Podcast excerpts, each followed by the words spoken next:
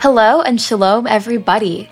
My name is Julia Jassy, and you are listening to Nice Jewish Girls, brought to you by Unpacked, a division of Open Door Media. On today's episode, we are talking with sports entertainer and founder of Girl at the Game, Gabrielle Starr. I am honestly so excited to have Gabrielle on the show today. I grew up a lot like her. I come from a family of massive, unabashed sports fans. Some of my earliest memories are from Kauffman Stadium and the old Yankee Stadium.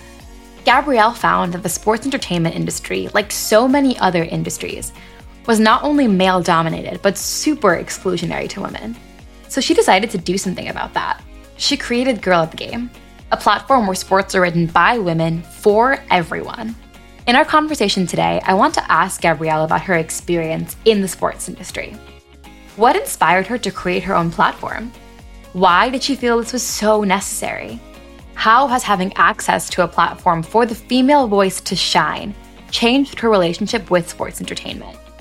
I am so excited for you guys to meet her. Let's do this thing. Gabrielle Starr is a full time sports editor and content creator who grew up in Boston and Israel. A lifelong Red Sox fan, she founded Girl at the Game, the sports blog by women for everyone, and later launched the Girl at the Game podcast, which she hosts and produces. Before building a career in sports, Gabrielle taught Hebrew and Torah to second, fourth, and sixth graders in Los Angeles. The daughter of a rabbi and a lawyer, she loves to debate and argue on all things Judaism and sports, especially when the two intertwine. Gabrielle, it's such an honor to have you here today. Thank you for joining us. Thank you so much for having me, Julia. I'm so excited. So am I. Let's get right into it. So, can you tell me a little bit about where you're from, what your background was like growing up as a Jewish woman? Yeah, so I was born on Long Island and we moved to Boston when I was one. So really Boston's been my home. We also lived in Israel when I was in junior high and spent a lot of time in Israel. I did two semesters abroad in Israel, one in high school and one in college. I've lived back in New York for college. I lived in Los Angeles for 2 years. And um but Boston's really my home. I grew up right down the street from Fenway Park. Mm-hmm. Um, my dad is a rabbi. So, in addition to going to Jewish private schools from pre K through 12th grade. I also went to synagogue every Saturday for Shabbat, pretty much until I got to high school when I decided I was too tired to um, to go, and I was having tefillah every day in school. I speak fluent Hebrew. I taught my mom how to read Torah for my bat mitzvah. I taught kids in Los Angeles. Uh, my Judaism is very important to me. I'm not as observant as I was growing up. My parents are traditional, so they keep Shabbat, no electronics, no lights, no driving, no TV. Mm-hmm. Um, that we live within walking distance of our shul. Um, they're both very like proud Zionists, and um, my sister's actually living in Israel now. Um, as is my dad's sister who made Aliyah like 15 years ago. So Judaism and Israel is very important to me and my family, but for me, it's more about a sense of cultural pride and speaking out against anti Semitism than it is about actually going to synagogue. Um, there have definitely been times where I felt super connected to my Judaism in that way, like at my summer mm-hmm. camp for Shabbat services. But currently, it's more about things like finding my own place in Judaism, what it means to me as a young mm-hmm. person in the 21st century.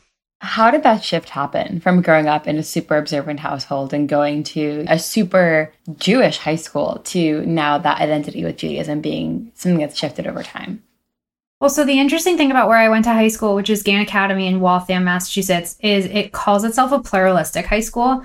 Mm-hmm. But really, um, the majority of kids were far less religious than my family. And the same thing goes for mm-hmm. Schechter. I went through K through eight the school itself would have, you know, tefillah every single day. Kids would learn how to read Torah. You had like, you know, b'nai mitzvahs that you were doing, and there were celebrations at the school, and especially at Schechter growing up, like, you know, you had, you would get your first Siddur in first grade, you would get your first Tanakh in second grade, all that kind of stuff. But for Gann and for Schechter, really, I was always one of the most, if not the most, religiously observant at home. A lot of kids that I grew up with, their parents sent them to those schools to give them something that they weren't getting at home. Whereas Mhm. I was already having a lot of that at home myself. It also meant, fortunately for me, that I was doing really well in all my Judaics classes because I got so much of that at home. Like, I don't think anyone else was hearing the stories that I was hearing. Like, Yeah. at bedtime, I would be getting the story of, like, I would hear about like Bar Kokhba and stuff. And I don't think anyone else was getting that. Um, Yeah. You know, hearing about like Theodore Herzl, that kind of stuff. Yeah. So That's a really awesome experience. yeah, like like half of the passwords for like rand like our Wi-Fi password I think is like Herzl 1897 or something. So if you come to Brookline, Massachusetts, you can hack into our Wi-Fi. oh my um, gosh. I, yeah. Yeah, I'll keep that in mind. I mean, literally right behind me, I have a Shai Agnon Nations Great Figures. My dad collects these little box, Yeah. like these little figurines of just like famous Zionists, and I'm pretty sure he has all of them. And it's like Herzl and Jabotinsky and Ben Gurion, and they're just like in a row on a shelf in our apartment. Um, so Judaism and Zionism is like very, very, very much a huge part of my life. But growing up, I actually was kind of hard for me because a lot of my friends didn't live in Brookline. They lived in the next town over, which was too far to walk, and I was the only kid that didn't drive. So Mm-hmm. if my friends did, if my friends couldn't get a ride to my house, like I didn't get to hang out with my friends, and there was definitely a little bit of a resentment there when I was a kid because it felt like in certain ways Shabbat was actually restrictive Mm-hmm. for me as opposed to being a restful relaxation time that like you do things that bring you joy, which I believe is what Shabbat should be. I was often feeling resentful of like I can't do this, I can't do this, I can't do this. You know, kids at Jewish schools are so busy throughout the week because you're doing twice as many curriculum. And on the weekends, like I wanted to hang out with my friends. I wanted to do, you know, certain things. I wanted to watch things on TV on Friday nights. Like Disney Channel always had like the Disney Channel movies, for example, would premiere on Friday nights. Couldn't watch them because it's Shabbat. Um, Mhm. So when I was a kid, there was definitely a little bit of like frustration there. But growing up, I like as a, an adult now, I look back and I feel so grateful that my parents raised me that way, especially because for one thing, no TV on Shabbat meant I was reading all the time. Mhm. I had an insane vocabulary. It definitely helped me as a writer. And like as a result, I totally was ahead of kind of the curve of just like having the stamina of reading. You know, I would read like six Nancy Drew books in like a day after shul on Saturdays Yeah. as like a 10 year old kid.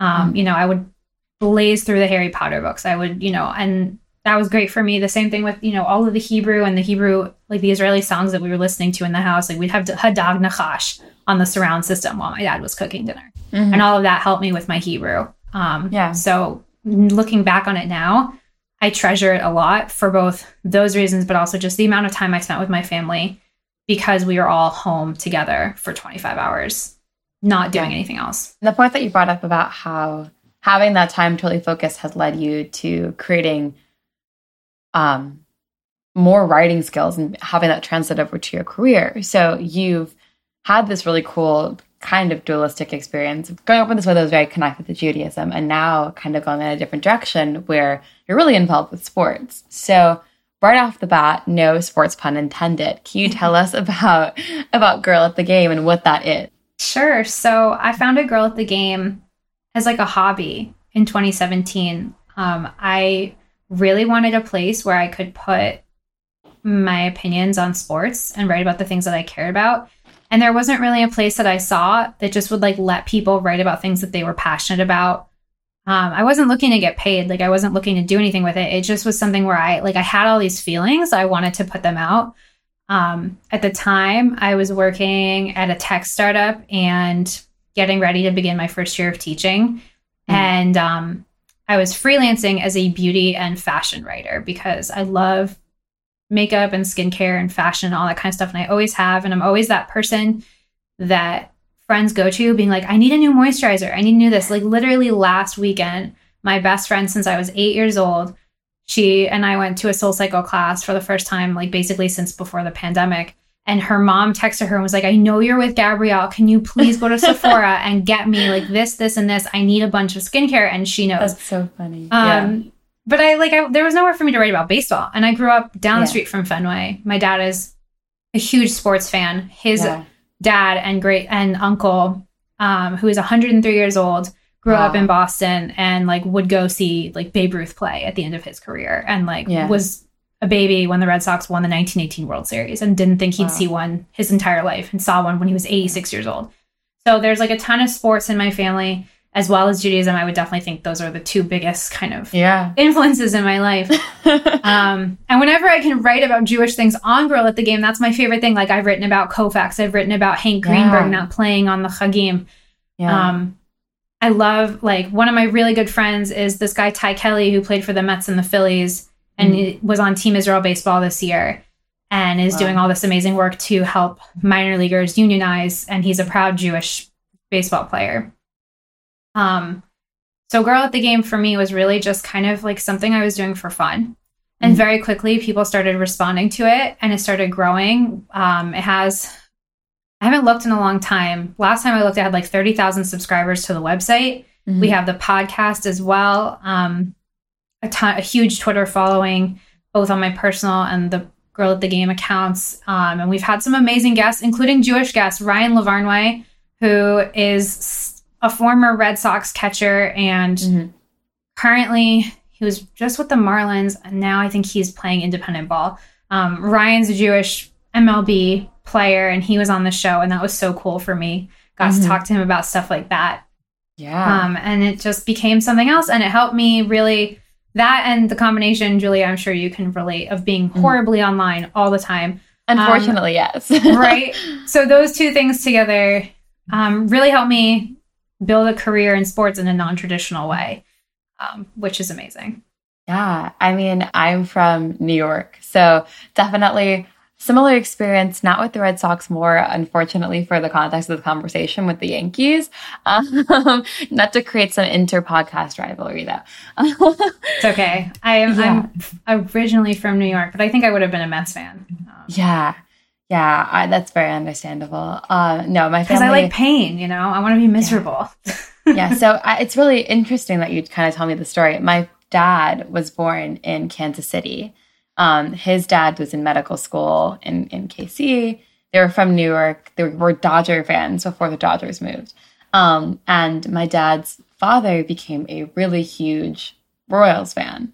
Um, and then he passed away before I was born, so I never got to meet him. And so many stories of learning about my grandfather were from my dad watching Royals games with us or taking us to Royals games and learning about that. So for my mom, have the Yankees influence. For my dad, have the Royals influence. And it's really interesting the way that you describe this because I feel like I've had a very similar experience growing up in a, a very sports centric family.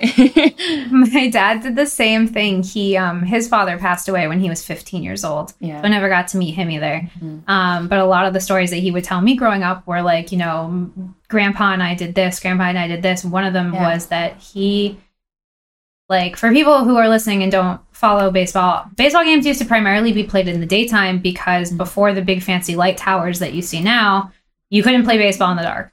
Yeah. Um, and so like postseason games, like World Series games, were played in the daytime. And so my dad told me the story of his his dad letting him skip school to go to a World Series game, a Red Sox World Series game, and it was the only multi-homer game of Carl Yastrzemski's career.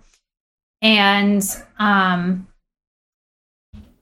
two years ago, this September, um, like basically two weeks ago, two years ago, the Giants were in town to play the Red Sox, which like never happens because they're in the Mhm. National League and they're all the way on the other side of the country. And Mike Yastrzemski is on the Giants now. Carl Yastrzemski's grandson. Carl Oh Yastrzemski God. was the captain of the Red Sox. Mhm. He played for them his entire career. He's in the Hall of Fame. He's one of the greatest players of all time. And he's like, now he's like 80 years old. And Mm. his son, Mike's dad, died.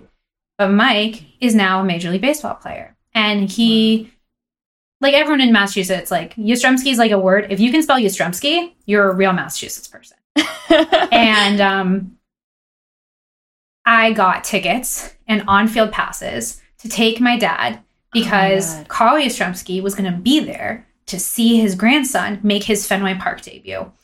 Oh and God. my dad and I went, and Mike Yastrzemski hit a home run at Fenway Park. And it was like the most amazing thing ever because Yeah. I was at a game with my dad at the same ballpark that he went to with his dad to go see a World Yeah. Series game. And we're literally watching the grandson of the guy that they watched hit a home run in the World Series. And he's there watching his grandson hit this home run. And it was like the most incredible thing. And those are the kinds of things that made me fall in love with sports Yeah. because you just, it's like about family. It's about Trish. Like Mhm. The word Masorah applies just as much to Judaism, to baseball, as it does to Judaism. Like baseball, Mhm. more than any other sport, I think, is a sport about tradition. It's passed down from fathers to children. And my dad raised me on baseball just as Mhm. much as he raised me on Judaism. Like he raised Yeah. me, like my dad, when he was really missing me when I was living in LA, would just mail me baseball books. Like I would come home and there would just be a box on my doorstep one time with like 10 books in it and I could not lift it and I just had to kind of tilt it into my threshold Yeah. he would just mail me baseball books um and that like that idea to me of tradition and you know sharing things with the people you Mhm. love is the most important part of everything in my life judaism baseball anything is about Yeah. sharing it because it's connection um and that was a really Yeah. long answer i'm sorry but No, it was it was that a Mike answer. game was like one of the best nights of my entire life and the red sox Yeah. lost so like the fact that i'm even saying that shows you how serious i am It's really funny that you talk about this because I think this is something that I can really relate to, especially in my relationship with my father. Um, I grew up going to a conservative synagogue on Long Island, and so I'd often go with my dad, um, and I'd sit next to him. And again, my grandfather died before I was born, and never got to meet him. And my dad, if you ever met him, he's a very loud guy. Um, so he'd mine be pr- too yeah, he's Jewish. So he'd be praying so loud. And I'd be like, Dad, like you're you're being so loud. You gotta you gotta quiet down. And he'd tell me, he's like, I said the same thing to my father when I was growing up. Um, and he always told me, Well, heaven's a long way away. How is God supposed to hear me? I have to pray loud so you can hear me over everyone else. Um, and so like all those little stories about my grandfather that I get either from sports with my dad or from going to synagogue with my dad were things that I wouldn't hear either, like anywhere else. Um, so it's really interesting. Maybe it's because both of our dads are from New York, but just kind of that experience of, or I don't know if your dad's from New York, but you said you're born on Long Island. Um, just that similar experience of like Oh yeah. Judaism and sports being the two most important things in the entire world. My my dad, you can so we live on the end of this cute street Yeah. in Boston and when I was a kid, um, we would like walk home from shul on Saturdays for lunch and a lot of the times um, we would walk home with friends who lived in the area who went to our shul. And so my dad would kind of linger back and walk slower and talk with them. Or if I was staying home from shul, you could hear my dad coming up the street at the beginning of the street from one of the main streets in the city because he'd be talking to people. Um, That's so but there was there was this one night at Fenway. Um, somebody I knew actually a little bit was playing was pitching for the Red Sox, and he like could not find the strike zone at all. Um, which for people who don't know what that means, basically means like he's not executing his pitch as well, where Yeah. a guy can either swing or strike out. Um, and my dad, we're like sitting pretty close to the field. We were sitting in these really nice seats, and my dad is shouting, "Throw strikes!" like really loudly. And so then later in the like later at night, I hit up this player um, just to be like, just to be like, "Yo, did you hear?" Did you hear somebody in like the eighth inning screaming throw strikes at you? And he's like, Yeah. I'm like, that was my dad. Sorry. like I have to remind him that he like is like has this booming, like I mean he has a lovely voice. And when he sings like on like for the like Hagim and stuff at show, like I always thought he had such a gorgeous singing voice, but he Mhm. has a booming baritone voice. And I'm like, I'm like, Daddy, people can hear you. The players can hear you. It's late in the game, and they're not doing well this season. Like, there's not a lot of people here. Like, it's a loud, Oh, echoey ballpark. that's that's really really funny. So you've taken all of these experiences that you had growing up, um, sometimes with Judaism, but mostly with sports, and you've created your own platform for women with similar experiences. Which, I mean, you and I didn't plan to have similar experiences going into this podcast, but we found that we do. I'm sure this is a story for so many women like us. Um, that you've created this this special platform. Why do you feel that it's important for for women to have a platform where their voices are shining in the sports field? well, my petty answer to start off would just be because it really makes some men mad, which shows you exactly why it's necessary. I love that, by the way. so I'll, I'll give I'll give an example um, from baseball again. Um, so Wednesday night um, on ESPN, it was the first time that there were a fully female booth on ESPN, mm-hmm. and it mm-hmm. happens to be one of my really good friends, Melanie Newman, who mm-hmm. is the play-by-play for the Orioles, mm-hmm. and Jess Mendoza, who is a former gold medal Olympian in softball and has been doing ESPN commentary for years. I know them both. They're incredible. They're hardworking. They also get so much hate literally for just being women in the booth because men mm-hmm. want to hear Vin Scully or, you know, Harry Caray. They don't want to hear women because it makes them uncomfortable. Not all men, obviously, but a lot of men, based on what I see on Twitter, are like, I don't want to hear a woman in the booth. Women didn't play baseball, so they don't know what they're talking about. Meanwhile, tons of the most famous sports broadcasters and commentators never played a single game. Yeah. Tons of coaches never played and they coach. The difference mm is that those are men. And so mm therefore you don't see someone being like, well, so and so never played. And therefore, you know, what like it's whatever. So yeah. This whole thing was going on. And I'm listening to this game and it's Dodgers Padres. So it's not even like bad teams. It's a team in the wild card hunt, a team that was supposed to win 100 games, but kind of fell apart. It's a huge marquee game on ESPN. And I'm like, oh my God, I'm hearing two women talk about baseball. Mm-hmm. And growing up, I didn't even know that was a thing. Yeah. You know, Suzyn Waldman is on the Yankees broadcast, but I didn't grow up listening to Yankees games. I grew up listening to Red Sox games, and the Red Sox broadcasters were all men. And that doesn't mean that they did something wrong, but no one ever thought to be like, maybe a woman has opinions on baseball that she should be a color commentator. I literally, that representation matters. Yeah. And I hear this from young girls who reach out to me, and it's like the biggest honor when a girl's like, You make me want to be a sports writer. Because mm-hmm. no one ever said to me, like, until I was 24 years old, nobody ever said to me, like, maybe you should think about going into sports. I wrote a paper my junior year of college on the history of the Red Sox for this history of Boston class that I was taking at Harvard. Mm-hmm. And I got an A plus. And still the professor was not like, maybe you should look into like sports journalism. No mm-hmm. one suggests those things. It's like if you want to do it, you need to find your own way because it's not being like offered to you the same way it's being offered to guys. I've had to work so incredibly hard just to even get my foot in the door. Yeah.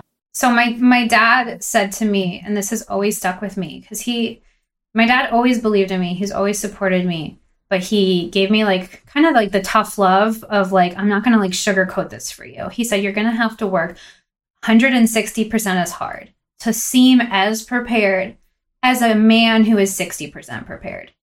Mm-hmm. And I have found that to be 100% true.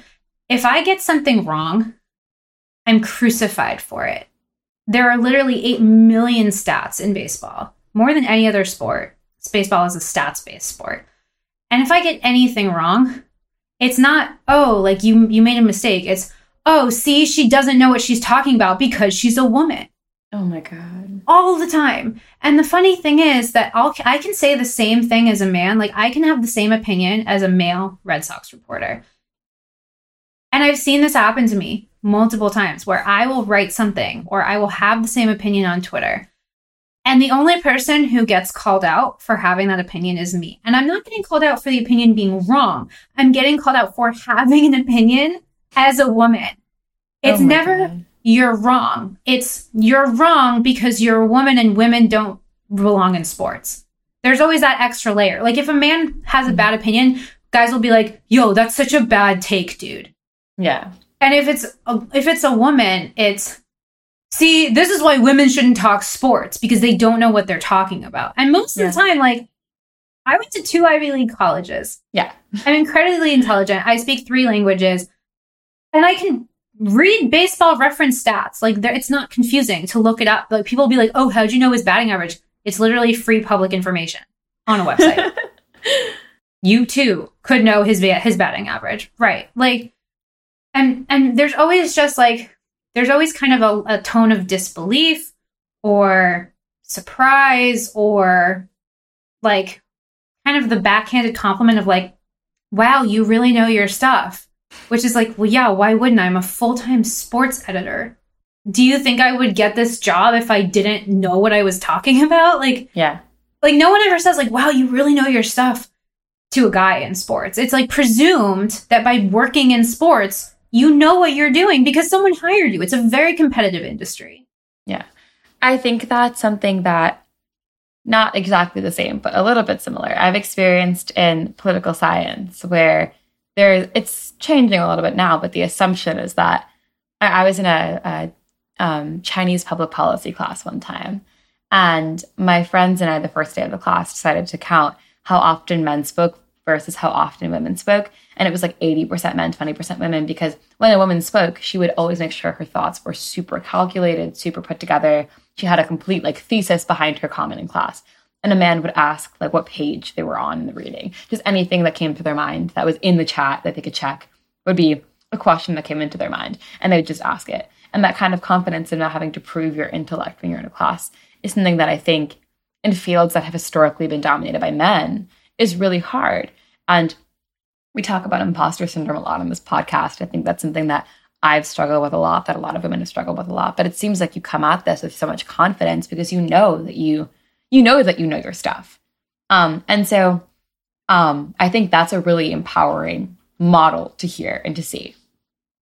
Well, thank you. Yeah, I, I totally agree. I think there's kind of this also very thin line, fine line, kind of eggshell situation for a Mhm. lot of women in sports where, you know, you you feel a lot of weight also of just the women that came before you and the women that want to that you hope will follow you in this industry of like if i do something wrong and i i know from hearing you know from my friend melanie about this you know doing broadcast play by play if you're the first at something or you're one of the first and i'm not saying that i'm the first but you know she made history doing various games for various teams and broadcasts. She's made history doing them as the first for a, bu- a bunch of different things.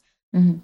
and when you're the first or one of the first at something or you're just part of the beginning of the changing of a status quo in an industry you feel this huge pressure because if you make a mistake it just gives the people who didn't want you and other women there in the first place reason next time to be like no because remember what happened with that woman.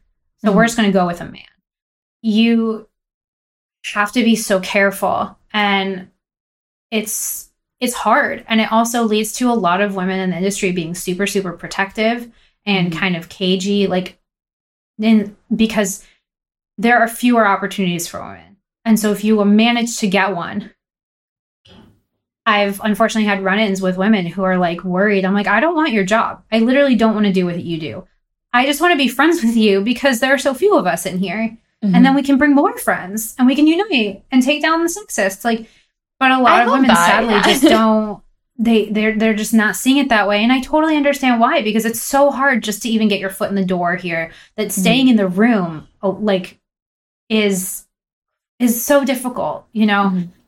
and um when you're in the room like and it's literally happened to me in real life before most of the time you're one of if not the only women in there like you know Mhm. when i would go to the fenway press box there would be like maybe two other women in a room of like 40 men most of them are like old white dudes and they look Mhm. at you like what's she doing here and you Mhm. feel out of place. And then all of the things that you're thinking in your head of like i don't belong here. I'm not good enough. They're like see we told you. Because now the outside is giving you the same information. And it's Yeah. hard. And it's one of the reasons that i actually don't like sitting in the fenway press box. And i usually don't apply to be credentialed for games because i'd rather sit in the stands and just be a normal person. I can do the same amount of tweeting. My phone still connects to the press box wi-fi down with the normal people. And i don't have to feel like i'm being judged or ogled or questioned Yeah. um, the creepiest feeling in the world is when you are dressed professionally for work and you walk into a press box and you get guys giving you like creepy Mhm. looks. Yeah. Um, because all of a sudden you feel like you're doing something wrong. Mhm. And uh, you And know you you're shouldn't not, feel like you're you the feel one like doing something are. wrong when right. and it's like the you're the one being are- unprofessional in the Yeah. workplace of like virtually like undressing me with your eyes in a press box. Like that's wrong. And yet I feel like I need to go home and bathe in acid Yeah. because of your male gaze. Um, so it's hard sometimes. And I, I think that's a big piece of why the platform that you've created is so important because it's a place kind of free from that. It's a place free from the the gaze and the guilt and the implications that come with being the only woman in the room and you're in instead an empowering environment of plenty of other women experiencing similar things to you. It's Um, definitely a place where the girls that write with me, um, I say girls, they're women, but it's because Yeah. we're girl at the game. So Yeah. girls. Um, every woman I know in sports has a story Yeah. of being harassed or made to feel uncomfortable or made to feel unwelcome or being talked down to. I, I literally had a guy explain to me the other day that earned run that ERAs, which is earned run average Mhm. for pitchers, um, he goes, he goes, ERA is an average. And I looked at my computer and I was like, oh my God. I like I'm so done. like I I'm not can't even a sports I, like, I'm done and for I the day. that. Like- That's it. Like I, the number of times that someone will explain something to me, and my bio literally says that I'm a full time sports editor, and it's like, do you, do you think I would have my job if I did not know that earned run average was an average? The word is right there. Like- in in the name of yeah. Oh my god. yeah, god. and those are like those are just like the mansplaining. It's not even like the fact that I had to turn off my DMs on Twitter because guys would send me unsolicited naked photos oh my god. like total strangers or um a group chat of male Yankees fans who kept making group DMs and adding me to them saying horribly disgusting things because you can't report DMs the way you can report public tweets. Mhm. And every time I would leave the chat, they would just make a new chat and Oh send my me God. more horrible things, being like, if we Mhm. ever see you at Yankee Stadium, we're gonna bash your head in. We hope Oh your family your male family members sexually assault you. Like oh my god. all of these horrible things. There was nothing I could do about it because they just kept adding me and I would block them, but like it just kept coming. So eventually I turned my DMs off. So now Mhm. people cannot reach me on DMs because I literally had to turn them off. Um, you know, so it's very fun. And I think that that experience something that unfortunately happens in a lot of industries. And so that's really kind of why we made this podcast because I'm sure people listening to this, I mean, me listening to this, I have plenty of stories just like yours, and I'm not in the sports industry. Um, and I'm sure that anyone listening to this probably can unfortunately say the same. So that really brings us to why we made this podcast and to our last question of the the show today, which is what do we do with this? So what do the women listening to this need to know about navigating the world as a woman, as a Jewish woman, as someone who is breaking that glass ceiling of changing the way that we view the industries that we're in, about how to do it in the face of all of this negativity, still showing strength, still setting an example, still being one of the first and doing it with a lot of confidence. Oh God. Um, so I think one of the biggest things, and this is something that my friend Jess does, and it's kind of funny because it ties into Judaism really well. Mhm. Um, you know how like when someone comes to you and they say that they want to convert to Judaism, you're supposed to turn them away a couple times to see if they Mhm. really, you know, are serious. Um, so kind of something she told me was like when young women go to her being like, I want to work in sports like you, she'll kind of try to deter them first. And it's not a competitive thing. It's literally because she's going to tell them all of the things that are going to be hard for them Yeah, to see if they think that they can handle it. And I, I honestly, it makes me think of Judaism every single time that's so Um, interesting. Yeah. because you have to have a really thick skin in this industry. Um, and I did not have that. I'm by nature a very sensitive person. But what I learned, especially over the last like year or so, because I think during the pandemic, people are extra angry, extra frustrated. They really want to just fight and argue. It's brought out a lot of the worst in people. What I learned is that most of the time, almost entirely, what people say to you about you, what people do to you, is more of a reflection on them than is on you. Um, you know, if somebody is super angry at you, and Julie, I know you know this from just being online all the time, like a lot of times people come at you with so much anger and hatred and vitriol, and they have no idea who you are. So there's literally no like unless you unless you've said the most horrible vile thing, which you and I don't do that kind of stuff online. there is no actual reason that they would have merit to treat you that way. But they do it. Why? Because they're an angry person. Um, and so that's probably the biggest advice. Like when a, a young woman comes to me and asks me, um, I spoke to a college class, a sports class, management class in Florida virtually last year. And I just said, you know, it's going to be really hard if you want to be a woman in sports. It is. I'm not going to like lie to you. Be like, it's all sunshine and rainbows. And, you know, you're going to be an executive at the Boston Red Sox in two years and you're going to make eight figures and live in Beacon Hill. It's not going to happen. Um, but most of the time, like when someone treats you badly, it's because there's something inside of them that is hurting or that is wrong. Um, and once you learn that, it's a lot easier to kind of move on from these things instead of wondering like why this is happening to you, why someone would talk to you this way, like being like, I'm a good person. Why are people mean to me? Because they're mean people. Because somebody hurt them and they want to feel better. So they're going to go try and take it out on somebody else because they can't kind of, there's this thing on How I Met Your Mother, which is a very outdated show and I don't actually like it, but there was this episode called The Chain of Screaming, I think. And basically it talks about how when someone like yells at you or gets mad at you, especially like at work, for example, like if your boss yells at you, you can't yell back at your boss. But now you have all this anger and like frustration built up inside you and you're kind of just like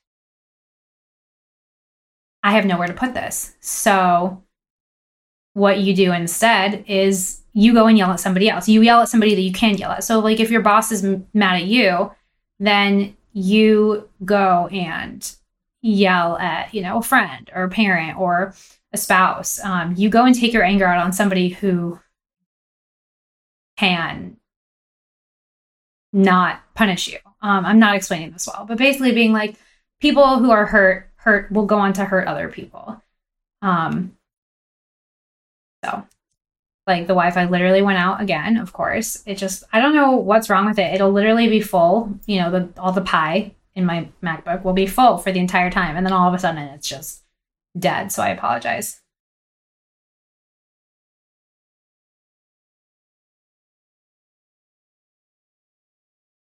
Well, I'll, I'll, I'll rephrase, I'll rephrase it. But basically, I think the premise of the episode, and I haven't watched this in a long time, but basically what happens is Marshall's boss yells at him. And obviously, he can't yell at his boss, but now he's all mad and he's angry. So he goes home and he gets in a fight with his wife, I think it is. Um, and then she goes and she yells at somebody else, basically being like, people who are hurt will go on to hurt other people. Um, but if you realize that most of the time it's not about you, you break that chain you know? So if somebody's like really nasty to me online i'm not going to go be mean to my boyfriend about it because a he didn't do anything wrong and b i didn't either. The only person who did something wrong is the person who's saying horrible things to me. Um and that's that's definitely just that and also just like be as offline as possible. Like your on your internet life is not your real life and like disconnecting and unplugging like the Red Sox are probably not going to make the postseason this year. And I'm honestly glad because at this point, I've kind of had enough. And during the winter, I can be so much more offline because I don't have to be talking about 162 baseball games. It's truly a blessing. By this time of the year, I'm like, I'm, I'm done. I'm done. It doesn't help that the Chagim usually fall during an important part of the baseball season. Um, just very stressful. Like the amount of times that I have been at Fenway Park on like Erev Rosh Hashanah and then had to go to Rosh Hashanah afterwards is like it's two years ago. The last day of the season was Erev Rosh Hashanah, so I was at a Red Sox game, and it was they weren't going to the postseason. Like they were already mathematically eliminated. They weren't going to play, but you never want to end the season on a lose, like on a bad note, losing the game, especially because they were playing the Orioles. The Orioles are bad. And they took the game into extra innings. And my sister and I are sitting there. My mom's texting us, being like, someone needs to come home and set the table. Somebody needs to, like, you know, help me make matzo balls, all this stuff. And I'm like, okay, but I'm literally not leaving. Like, this could be Mookie Betts' last game as a Red Sox, like all this stuff, which it was. Finally, they walked it off. They won in extra innings, or they won, you know, they made it really close and they won. and then we ran home. Um, but you know, the point being, like, I'm very, I, I'm ready for a break. we could do an entire second podcast about being a Jewish sports journalist and how that has to do with when games are played and everything. But that would probably take us into like a five hour podcast, which we won't get into today, but maybe we'll have you back on in the future. Um, I would love that. Yes. I think that's, I think that's something that we've had women on the show from tons of different fields, but that experience of they, you're not doing anything wrong, they're just a mean person, I think is the biggest lesson I've had to learn in my life in the past few years. And I think that's something that I wish I would have learned sooner, not internalizing the bigotry, the just anger that a lot of people have, especially toward women, because they see us as the natural person to displace that on. And that's outdated. It's, I mean, it was never okay, but it's 2021 and we're not letting that happen anymore. Um, so having that really strong backbone, I think, is so important. And I really appreciate um, having you on the show today as much as you shared with us. Um, and I feel like you set this incredible example of strength. And I'm grateful to have heard your story. And I'm sure that everyone listening can can echo the same sentiment.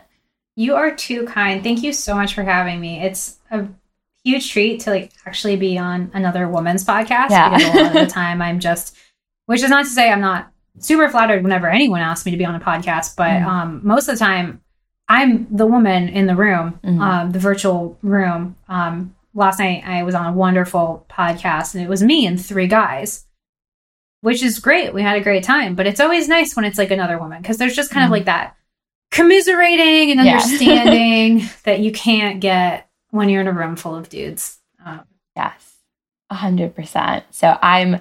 That's why we do this, and so I'm really glad that you joined us today. It's an honor to speak with you, and thank you so much.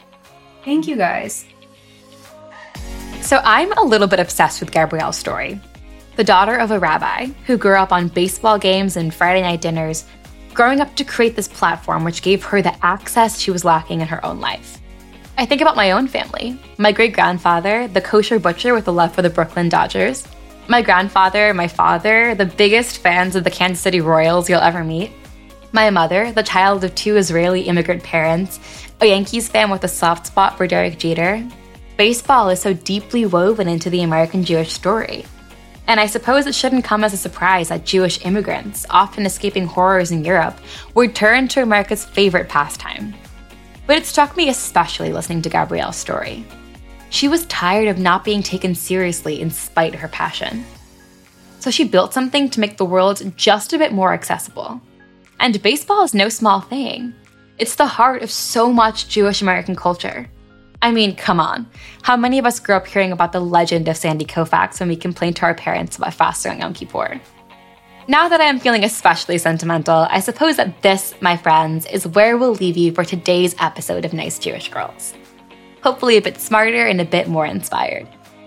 Your feedback is crucial to making this show the best it can be. So contact us at podcasts at jewishunpacked.com. And don't forget to join us next week when we'll be speaking with editor at The Forward, Laura Adkins. Nice Jewish Girls is a production of Unpacked, a division of Open Door Media. Rivki Stern is our producer, and I am your host, Julia Jassey. Check out JewishUnpacked.com for everything Unpacked related, and subscribe to our other podcasts. And don't forget to follow Unpacked at all of the social media places just look for at Jewish Unpacked. Talk to you later, ladies.